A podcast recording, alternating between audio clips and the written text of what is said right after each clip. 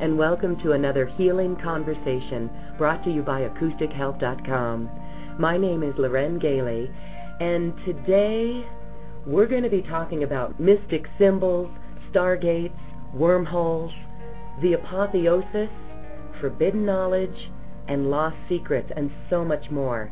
Because my next guest says that by knowing about all of these things, you'll be able to unlock amazing power within you. So that's the topic of today's healing conversation. I'm very honored to introduce you to a very well known guest, William Henry, author, investigative mythologist, and guest host of the radio show Dreamland. He's been studying metaphysics for the past 25 years, and he's produced several DVDs and books that are on his website on all of his findings of his research. It's what I call new paradigm thinking that brings in historical facts and blends it with science and spirituality. Now, William Henry has shared the stage with other new paradigm thinkers such as Dr. Steven Greer, Richard Hoagland, and David Wilcock. They've all been saying that disclosure is imminent so we're going to talk a little bit about disclosure too. And what is disclosure? Well, it's by the government and the powers that be that we are not alone in this universe. So welcome, William. How are you today? Very well, Loren. Thank you for having me on the program. Well, I'm just honored because you've just done a ton of work around the world studying ancient symbols and what they mean. I think one of the most fascinating things of late is the event that happened in December December 9th, 2009. You had predicted something like this. Tell us a little bit about what went on in December at the United Nations Climate Change Conference. There was a treaty that was expected to be signed that critics say would bring a one world government. But something very interesting happened instead. Will you tell us what you were predicting and what happened? Sure. Yeah. Uh, there's a little backstory here. As you mentioned, I had uh, I'd been at the Secrets Conference uh, giving a presentation with Steven Greer and Richard Hoagland, David Wilcock. Uh, it's the first time I got to meet uh, Dr. Greer, and uh, I was really intrigued by the by uh, the, some of the information that he was bringing forward. I've, I've known Richard and, and David for a while, and I've done numerous presentations with them. And as you know, when you kind of tap into the mindset of, of Richard and David and, and Steven. It's it's a kind of a different world, and I was sort of in that headspace when I came home from Nashville or came home from uh, Tempe to Nashville, and happened upon a video on YouTube of it was a video that had gone viral of this Lord Christopher Monckton, who's a, a, a British lord uh, who was warning that this United Nations Climate Change Conference, the one in Copenhagen, was actually a kind of a subterfuge, a pretext for the introduction of one world government.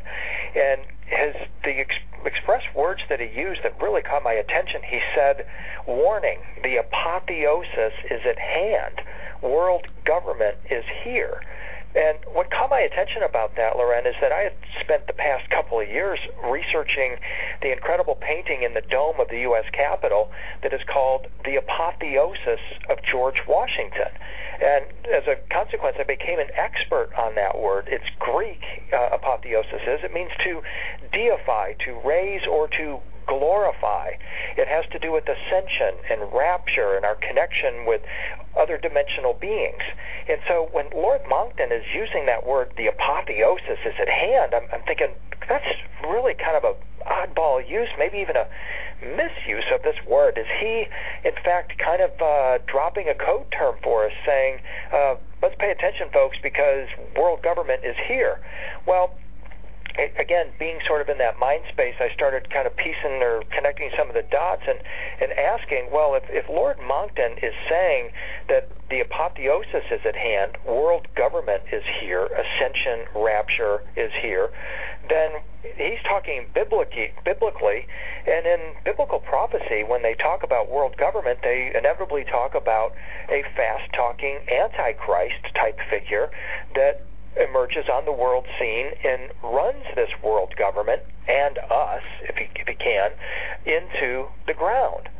And in traditional Judeo-Christian uh, perspectives on this, the Antichrist is opposed by two figures called two witnesses. And it's these two witnesses that provide pushback to this Antichrist and give the guy a hard time but also, and more importantly, these two witnesses who are viewed as sort of the Elijah, modern Elijah and Moses type figures, these are the two witnesses that appeared on uh, either side of Jesus at the Transfiguration when Jesus took the disciples up to the top of the mountain and revealed himself as a being of light, something I call the light body effect. And in Christian art, when you see imagery of the Transfiguration, the the oldest model is perhaps from around the fourth or fifth century. And what you see again and again is Moses and Elijah, the two witnesses, on either side of Jesus, who is standing in front of an open gateway composed of concentric rings. Very often, this gateway is portrayed in Christian art as being blue. So here's Jesus standing in front of, he's got his bright white light excuse me, bright white clothing on, his garments of light.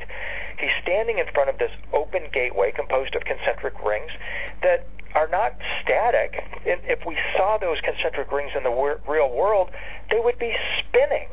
This would be a gateway, a portal, a vortex, or perhaps even a wormhole that Jesus would be standing in front of.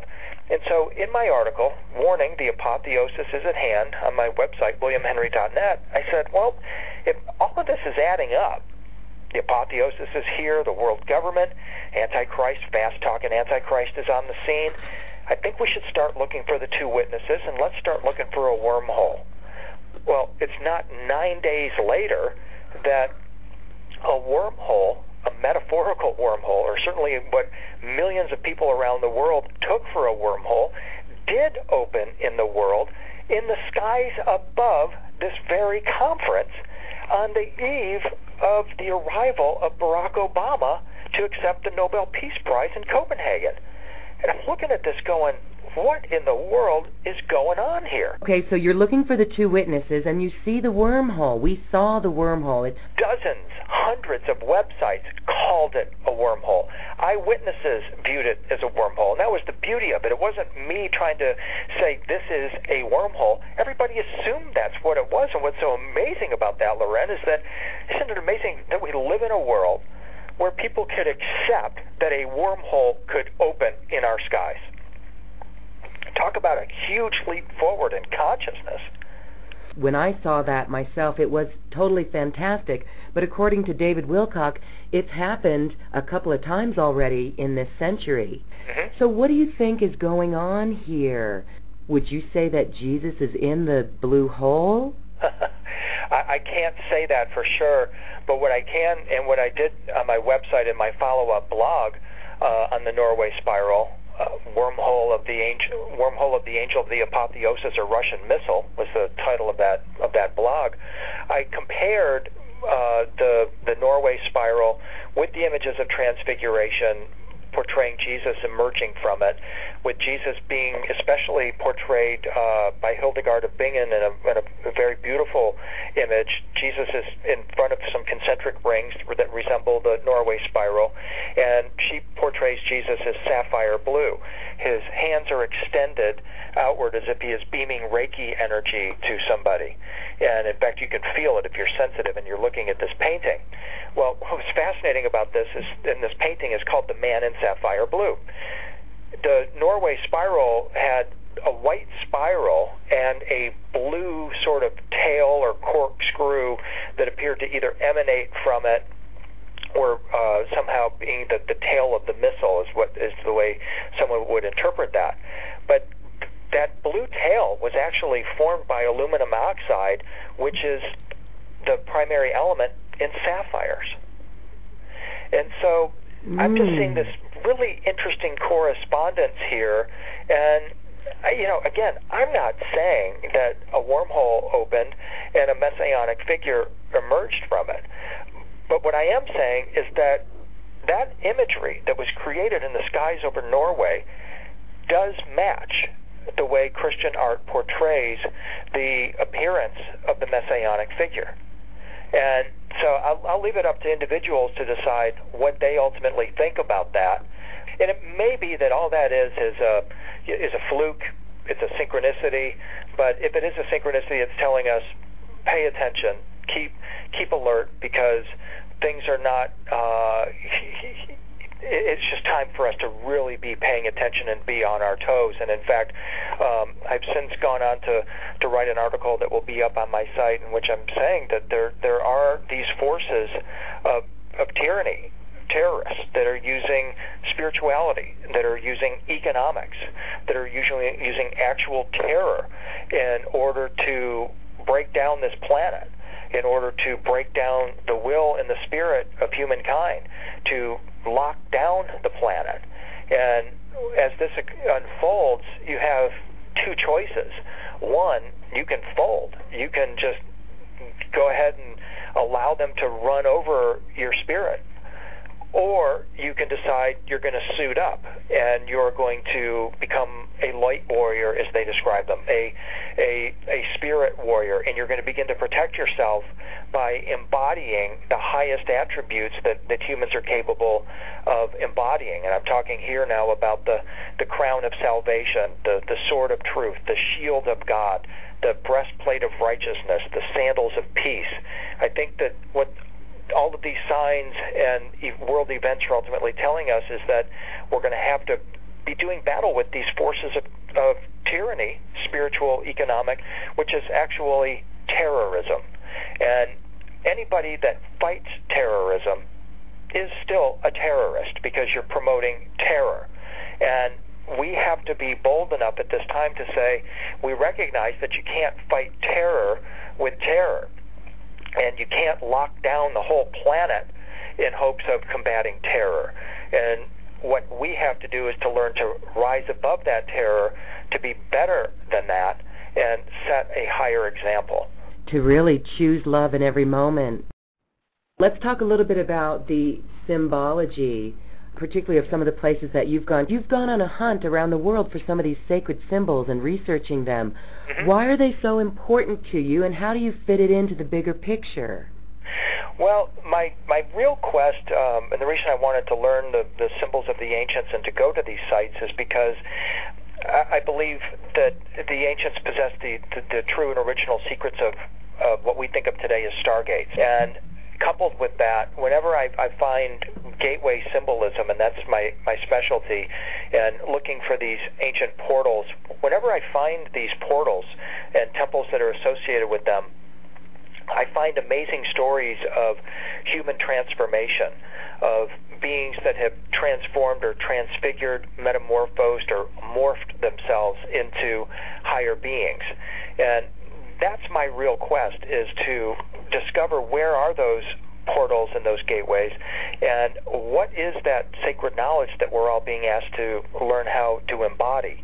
And so especially say that the past 10 years of, of my writing has been focusing on on that kind of knowledge and the the, the role that I, I I feel or I hope I, I uh, fulfill for people is I take people to the door I, I don't present myself as the type of person that is going to necessarily take you through the door. I think there are higher beings are the only ones that are truly qualified to be able to do that.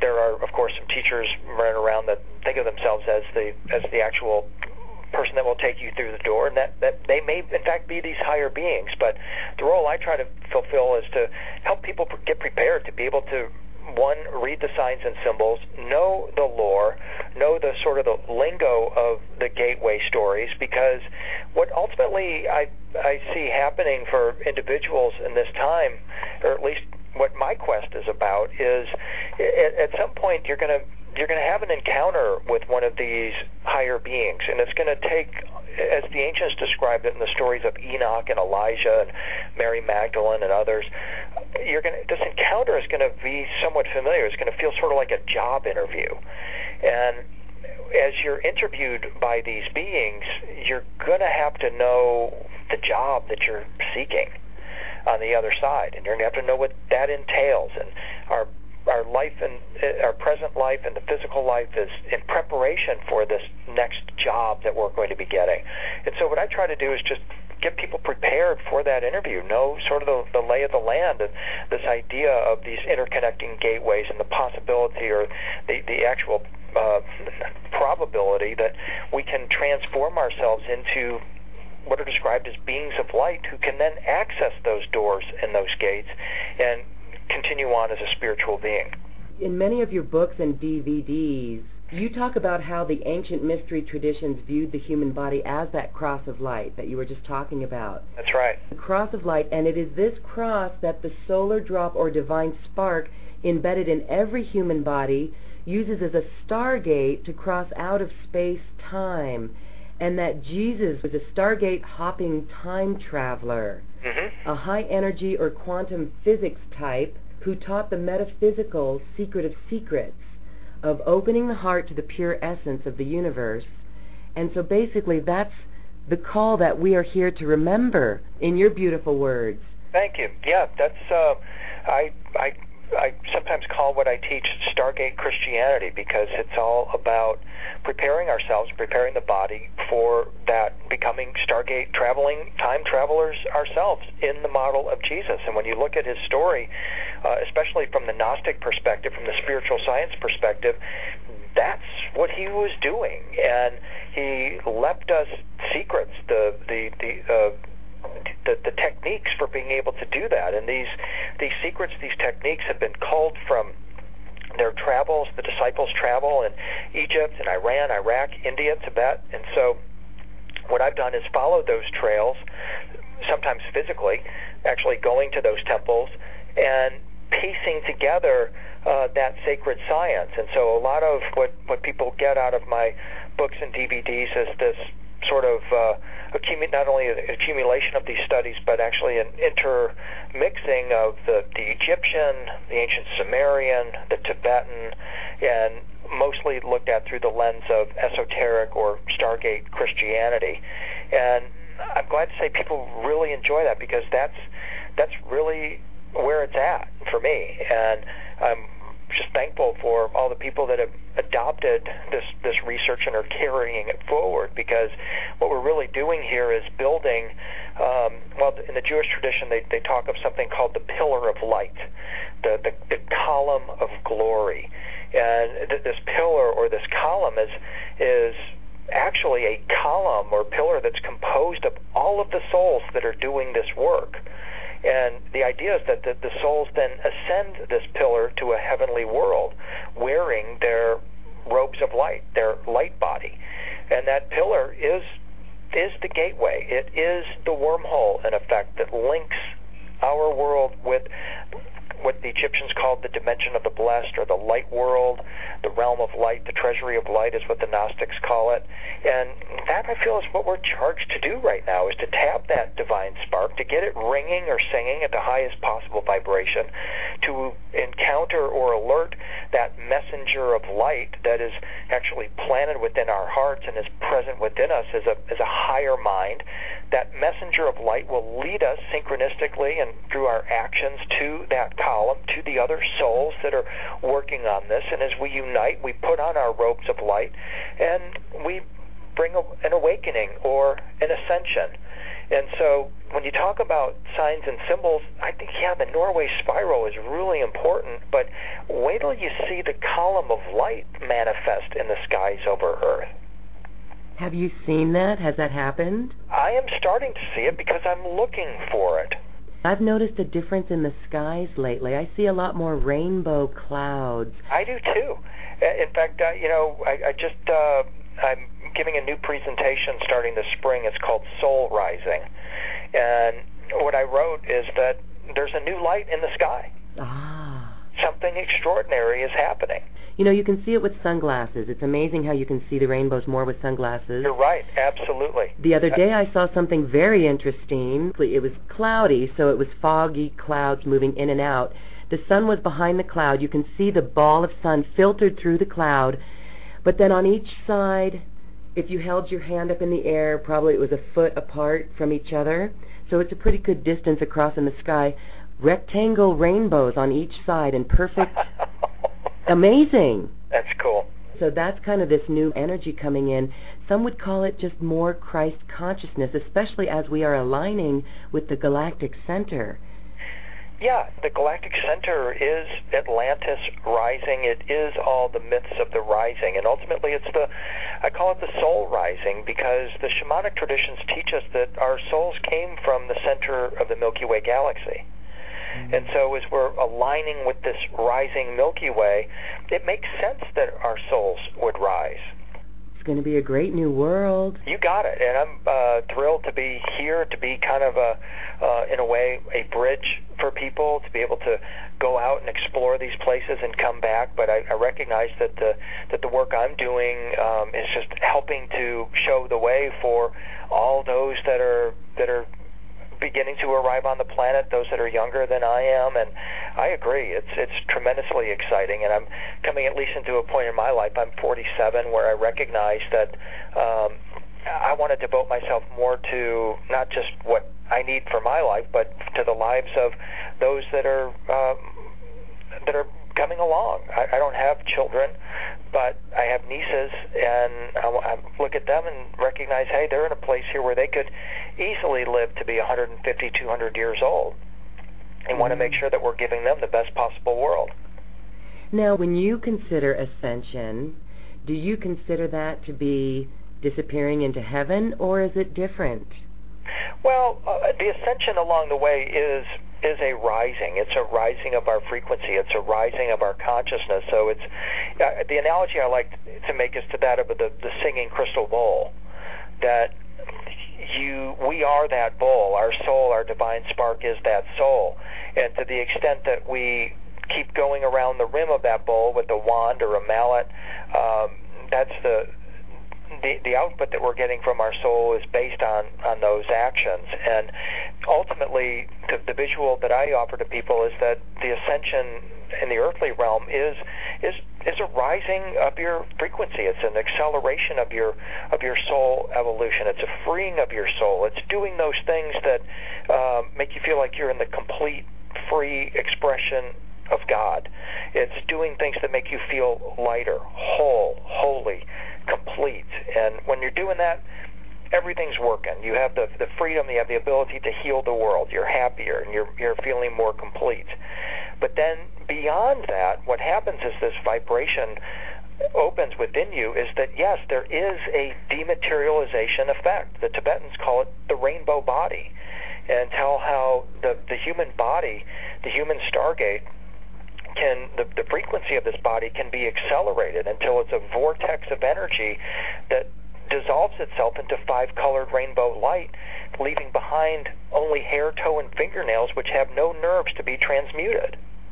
And so there is a disappearance that occurs, but what happens with that disappearance is not an ultimate disappearance. Then you have the capability of toggling back and forth from light to flesh, flesh to light. And that's what Jesus did. That's what he demonstrated in his death and resurrection. He came back and talked to the disciples. He ate solid food with them. It's it sounds inconceivable to us, but I, I always like to offer people the, the cartoon I saw once of the caterpillar looking up at the butterfly, saying, "You'll never get me up in one of those things." And that's where most people are at. We're all caterpillars. We're all pupils. We're all in this intermediate phase here where we're learning to become butterflies. But culturally, we don't support transfiguration and resurrection. We don't do that yet, but we're beginning to do that. You're starting to see the idea of the Stargate manifest all over the planet in films, in civic centers, in artwork. The ring, the gate, the portal is replacing the Christian cross. And that is exciting to me because now what we can bring in is all of the esoteric stuff, all the true spiritual science about how we prepare ourselves for going through those gates or portals. We see in the movie Stargate and Jodie Foster's yeah, Contact. Jodie Foster. Right? And so these are real, and the government knows about it. I don't believe that. I mean, hear all these people talking about insiders and jump rooms and stargates to Mars, and yeah. uh, you know, U.S. government insiders are going from Earth to Mars through Stargate. I, I just raise an eyebrow at that, and like can go are you serious? Have you ever actually done that yourself? Because when I look at all the ancient stories, um, and, and granted, maybe they upgraded the technology. I don't know.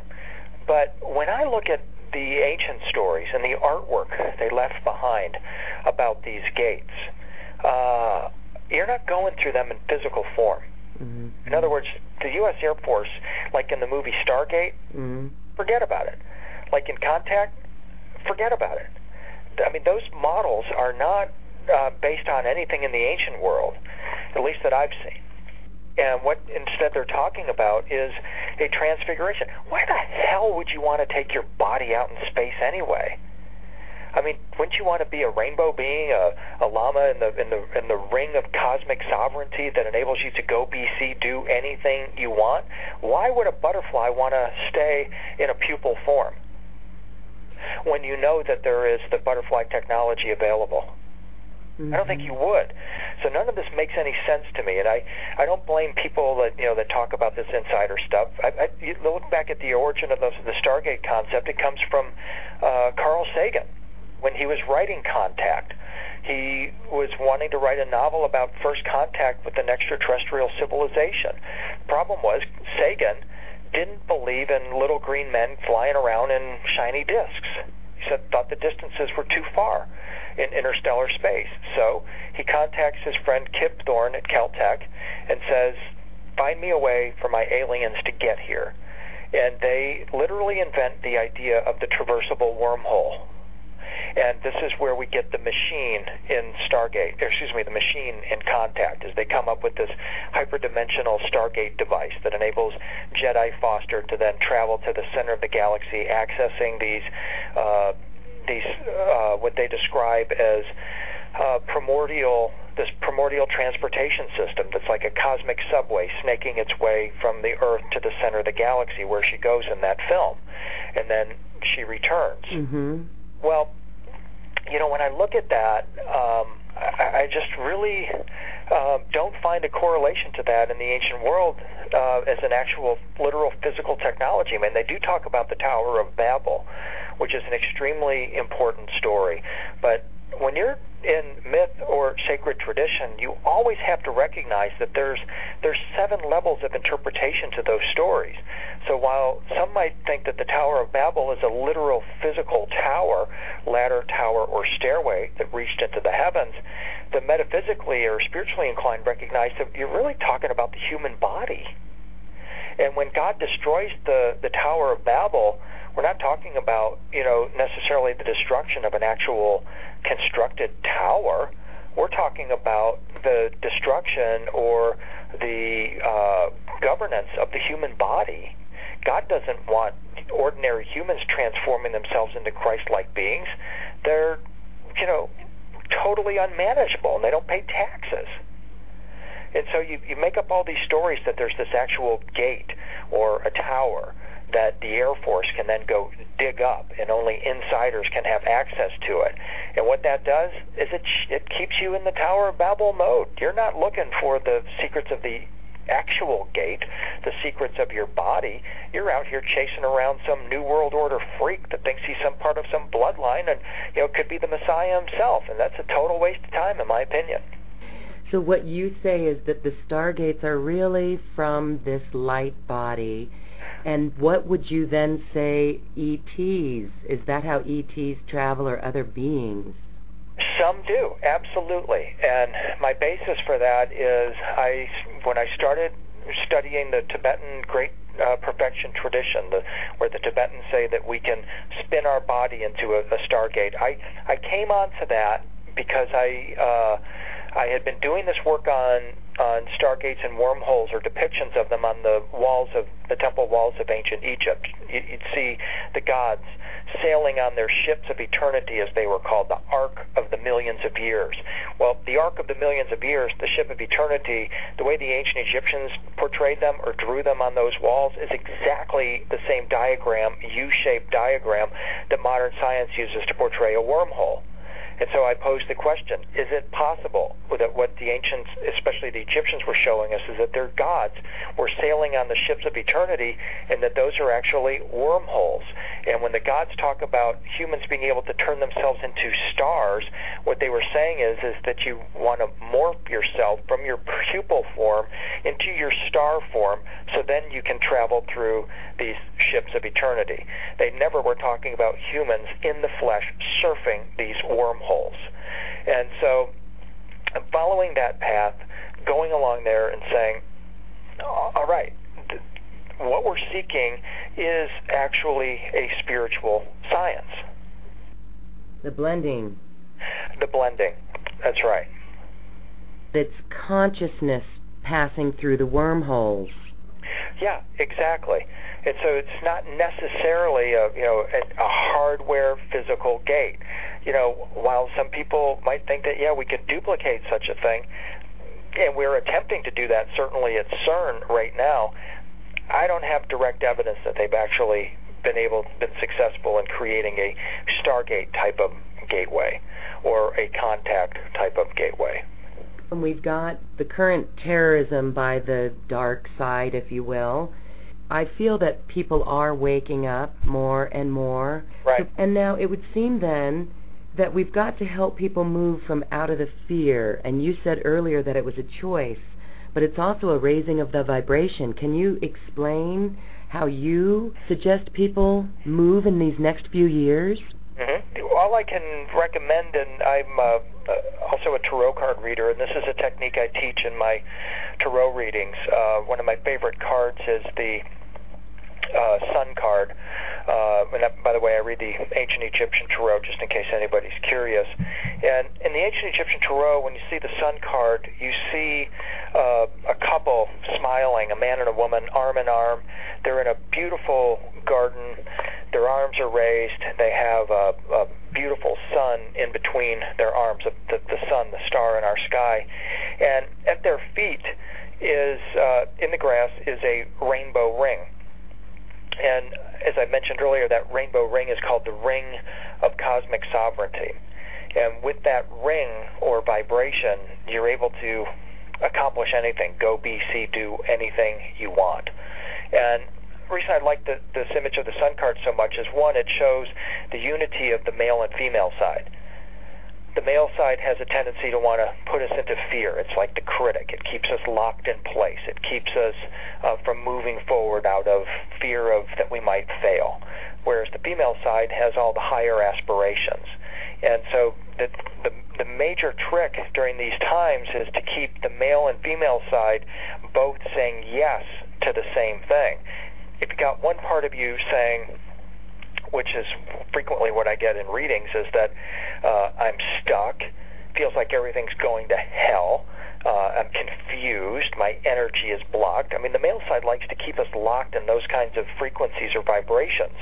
And what has to happen is it has to take the energy and emotion off of those vibrations and put it onto just simply focusing on doing and, and, and feeling whole and complete.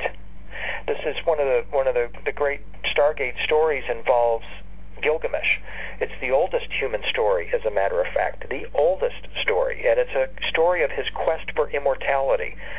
Gilgamesh is told by a, a priestess that he is two thirds divine and one third human. And if he wants to get through the gate of the gods, he's going to have to clean up his act. He's going to have to become whole, holy, 360, complete. And so Gilgamesh then goes off, off on this quest in order to achieve 360 or wholeness, holiness. And the only way that that happens is that both the male and female side say, yes, I'm going to focus my energy and emotion on wholeness.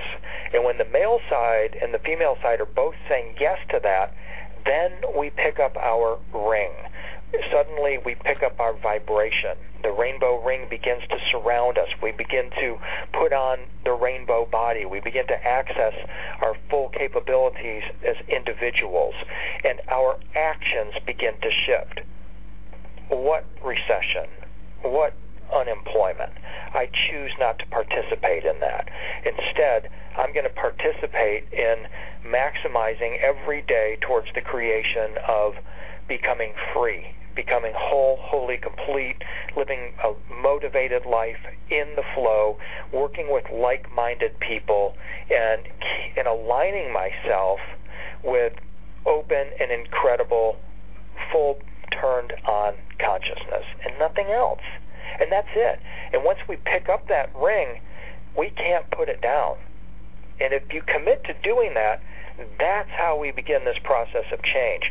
This is how we real change, and this is how we can free ourselves from the terrorists who instead want to keep us to, to the, the terrorists and the tyrants that simply want to enslave us or slow us down spiritually physically, emotionally, and every other way, because that's the only way they can control us we can build our world just as you said. We can focus and choose and create and co create. How do you visualize this world changing? More humans waking up? Yep. And as more wake up, they recognize, they see that light in the sky that you see, and they start reaching for what is beyond that. And that, to me, is the whole key. Um, balance is, of course, another huge part of this. And uh, I remember when I first started doing presentations back in 1996, I used to cite the UN numbers that uh, came out then that said that half of the world's population, then only six and a half billion people, half of the world's population don't have access to a toilet and are and we're two and a half days walk from the nearest telephone. While we over here in the West are living like King Solomon, right? Mm-hmm. And in, in fact, in America, I mean, if you're someone without a toilet or telephone, there's there's no difference between my lifestyle and that of say Bill Gates, because we're just so we're in such completely different worlds. And what I started to see in my travels, I'd go to Egypt, for example, and we'd be out in the countryside, and you'd see a stone hut that is probably a thousand years old. It's now got a satellite dish on top of it, and the the people that mm. live in that in that hut now know there's this whole other world out there. And so what happens is is that, that that now starts to bring about the balance and that's exactly what we're seeing in the world right now is that some of the third world countries some of uh, China and India. Those people want what we have. And what they're going to discover is the same thing that we have discovered here in America. It doesn't matter how nice a car you drive. It doesn't matter what clothes are on your back. It doesn't matter what's in your refrigerator. If you don't have it going on inside none of that's going to do anything for you. And hopefully they will discover it sooner than we did. And we will be able to be the way showers that say, oh, beyond consumption consciousness. We're beyond that, and we're living in a manner that will show everyone around the world how we can live as more fully functioning humans. That's what has to happen because those who are whole and complete and awakened are going to be able to focus on and bring in the answers that are going to be able to change everything. And I think it can change quite quickly. I mean, the analogy, another analogy I like to make is that at the turn of the 20th century, the single most powerful force on the planet was the British Navy. Now, just only 110 years later, where is the British Navy?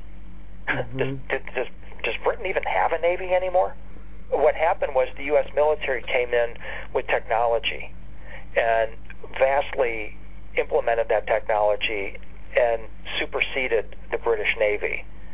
Well, today, the U.S. military, we've spent how many trillions of dollars fighting the war on terror? And yet now the world is crippled because a guy from Nigeria can put some chemicals in his underwear and bring the world to its knees or bring us all into scanning booths now. Mm-hmm. Okay? One small little effort changed everything. What we got to find out is what are the small efforts that we can take that will render the terrorists impotent. The airport security is one thing that I, when I go through there, I'm always looking around and just saying, "Have you caught any terrorists yet? uh, how long are we going to put up with this?" Well, what we have to recognize is that we are the enemy. If you're fighting terror with terror, then you're a terrorist. And who do terrorists fight? The free. and we are the free. And so we have to recognize, unfortunately, those who say that they are looking out for our best interest and seek to protect us with this anti terror stuff are actually behaving like terrorists. And so now you say, all right, well, what do we do about it? And what I say is the only thing we can do about it is you're awake, now rise and shine. You think you've been doing light work before this time? Wait till you see how much we still got to go. And it, that's that's not you know throwing water on what people have been doing. It's just simply to say the work is only just beginning. Now is the time when we really have to start doing this work and truly concentrating on it and going beyond the mundane, going beyond the old we call it patriarchal energy, whatever, uh, and stop worrying if we're going to offend the folks on the island. You know, who cares what the family thinks? Who cares what other people think? It is time now, truly, to set our sights on true wholeness individually. And as individuals do that, that's what's going to make it happen. Because what's got to go down here, or what has to light up here, I said in the Stargate analogy, it's as if we've all got this uh, beautiful candle in our body, our spinal cord system. And at the top of that nervous system, the spinal cord system is a wick, our pineal gland. But the problem is, none of our candles are lit. None of our elevators go to the top. We've got to find a way to get a few of us to get to the top, to get our elevators to go to the top, and then start passing that candle along so that others can light their candle and that's the work that you're doing too. And it's fascinating that you do go all around the world. You visit the sites that confirm your research and the work that you've done. Tell us about Stargate Mysteries of Egypt Tour 2010. Yeah, thank you. I'm leaving for Egypt here uh, actually a week from Sunday, January 17th, taking a, a tour group there. And I, I like to focus on Egypt because it, it's, it's the clearest and most uh, visible to me example of the ancient Stargate technology. When I'm in the temples, uh, we're reading them like Stargate manuals, basically. And I'm still convinced that there are a lot of the secrets that we seek are still in those temples. And I'm aware that, that when you're in the temples, when you're in the Great Pyramid, when you're in, the, in between the paws of the Sphinx, you're in energy fields that are activating these capabilities within you. I've had experience after experience where literally those temples talk to you. They are aware of you. It's like when the Great Pyramid, it's like it knows your PIN number. If it, if you've ever been in the pyramid in any existence, it recognizes you and it swipes you like a PIN number as you go through it, and it it's it talks to you. At least it talked to me. I've had profound experiences in the Great Pyramid. Other temples work the same way, and so that's that's why I like to key on Egypt. And also, as I've mentioned many of much of the research that I do has to do with what is called Gnostic Christianity, Stargate Christianity, spiritual Christianity, and those secrets are in Egypt. And that's a, a clear distinction that I make. Traditional Christianity, churchianity, comes out of Palestine, but the esoteric stuff, the, the what I think of as the kernel of it, the, the spark of it, was found in Egypt, and it's still there. And so I, I return to Egypt again and again in hopes to uncover more and more about uh, those ancient secrets. And I'll, I'll give you one example of that. Christ, the light, was born in a manger in Bethlehem right? Where is Bethlehem? Well, when you're in Palestine, they'll show you a Bethlehem and say, here's the manger where Christ the light was born. And in fact, there's a beautiful alabaster floor in that manger with a stargate marking it. Most people don't recognize that. Jesus came through a stargate and he also left through a stargate. The Christ did. So you could think, well, all right, there's the Bethlehem. That's it. Mystery solved. But then when you go to Egypt, you go to a temple called Dendera, d- devoted to the goddess Hathor, and it's called the Temple of Love and Joy. And you find out that this temple was brand new at the time of Jesus and Mary Magdalene, brand spanking new. And then you look at the meaning of the word Dendera. It means house of bread. House of bread. Interesting, because there's a biblical place name that also means house of bread.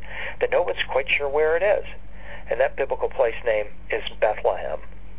And what I suggest is that this really all came out of Egypt, as scholars believe.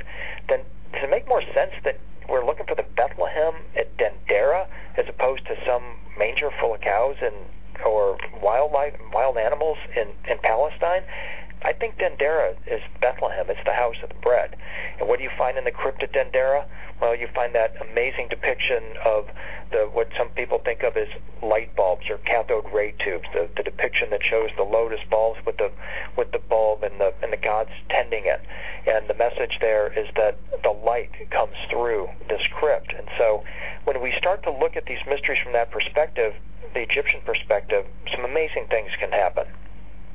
Fascinating. Well, we'll look forward to your blog after you return from your trip. Yeah, me too. I can't wait. So, can you share some of your profound experiences? Is it just fresh information when you're in the temples or thoughts you've never considered? Um, well, I'll, I'll, give you an example. Um, I was the first time I went into the Great Pyramid. I really I mean, first, there's nothing that can prepare you. No picture, no movie, nothing can prepare you for, for seeing the Great Pyramid. It's just so beyond description, utterly immense and, and magnificent and perfect. You think of it as perfect. And uh, when you go in, then you're in the. I was in the king's chamber of the pyramid, and you're just absolutely blown away. And on this first instance, I uh, just decided to take stock on where I was, that we're here in the center of the land masses of the planet. And I just decided, well, okay, I'm in a very powerful place, sacred place. I'll just open my heart, send some love to my uh, love vibrations to my friends and family, which I did.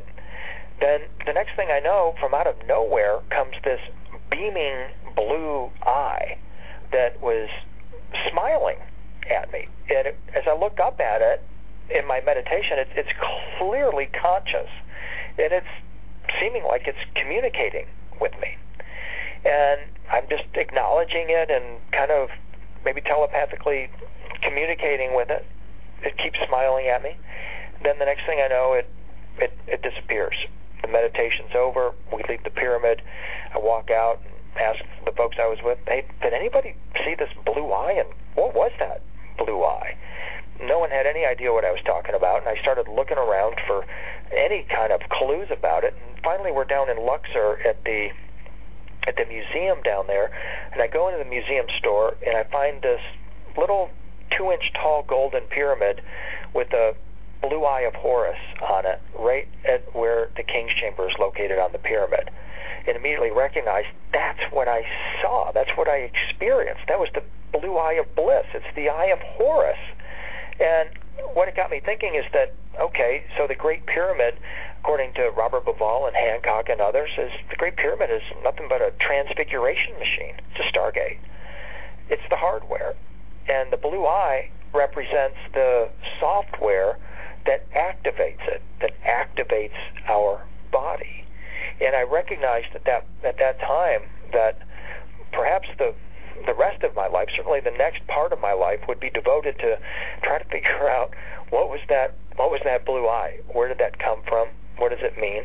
And and what's going on with that? And the conclusions that I came to was one that that is the the eye of illumination on top of the one dollar bill. Um, that symbol, while some think of it as some dirty symbol of the Illuminati um, or the New World Order, is actually a is symbolic of a very high spiritual experience. And secondly, I've been able to connect through my research that that blue eye could in fact be some kind of a probe. It is uh, uh, there. There's a wormhole theorist, a physicist, who proposes that uh, there's an extremely advanced civilization in Cygnus, the constellation of the Swan that the Great Pyramid is one of the constellations it's aligned to. And in fact, the Egyptians believed Cygnus was the direction of heaven. The Kepler Space Telescope, by the way, is looking in this direction right now, too. This physicist proposed that this extremely advanced civilization wouldn't send out spaceships. They wouldn't send out satellites or probes like that. They would send out cosmic rays. And in fact, Cygnus has a star of blazars that's aimed directly at Earth, like as if being pointed like a barrel of a gun that shoots these high energy cosmic rays at Earth. And these scientists believe that high energy cosmic rays coming from Cygnus actually stimulated or accelerated human evolution in the past, especially spiritual evolution.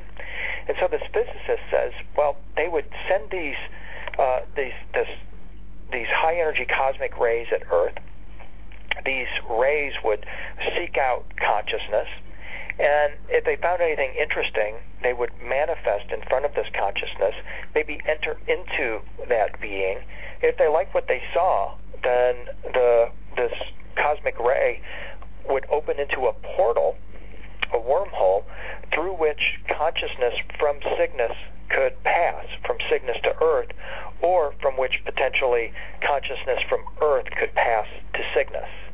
And as of right now, that's what I think I experienced inside the Great Pyramid was one of these sort of probes that maybe offered a download to me at that time, but certainly has directed my research and has kept me looking out for these blue stargates or blue portals. And the last or most recent manifestation of that, of course, was uh, the work I had done on the Norway spiral. Doesn't it give you chills yeah. when you connect the dots?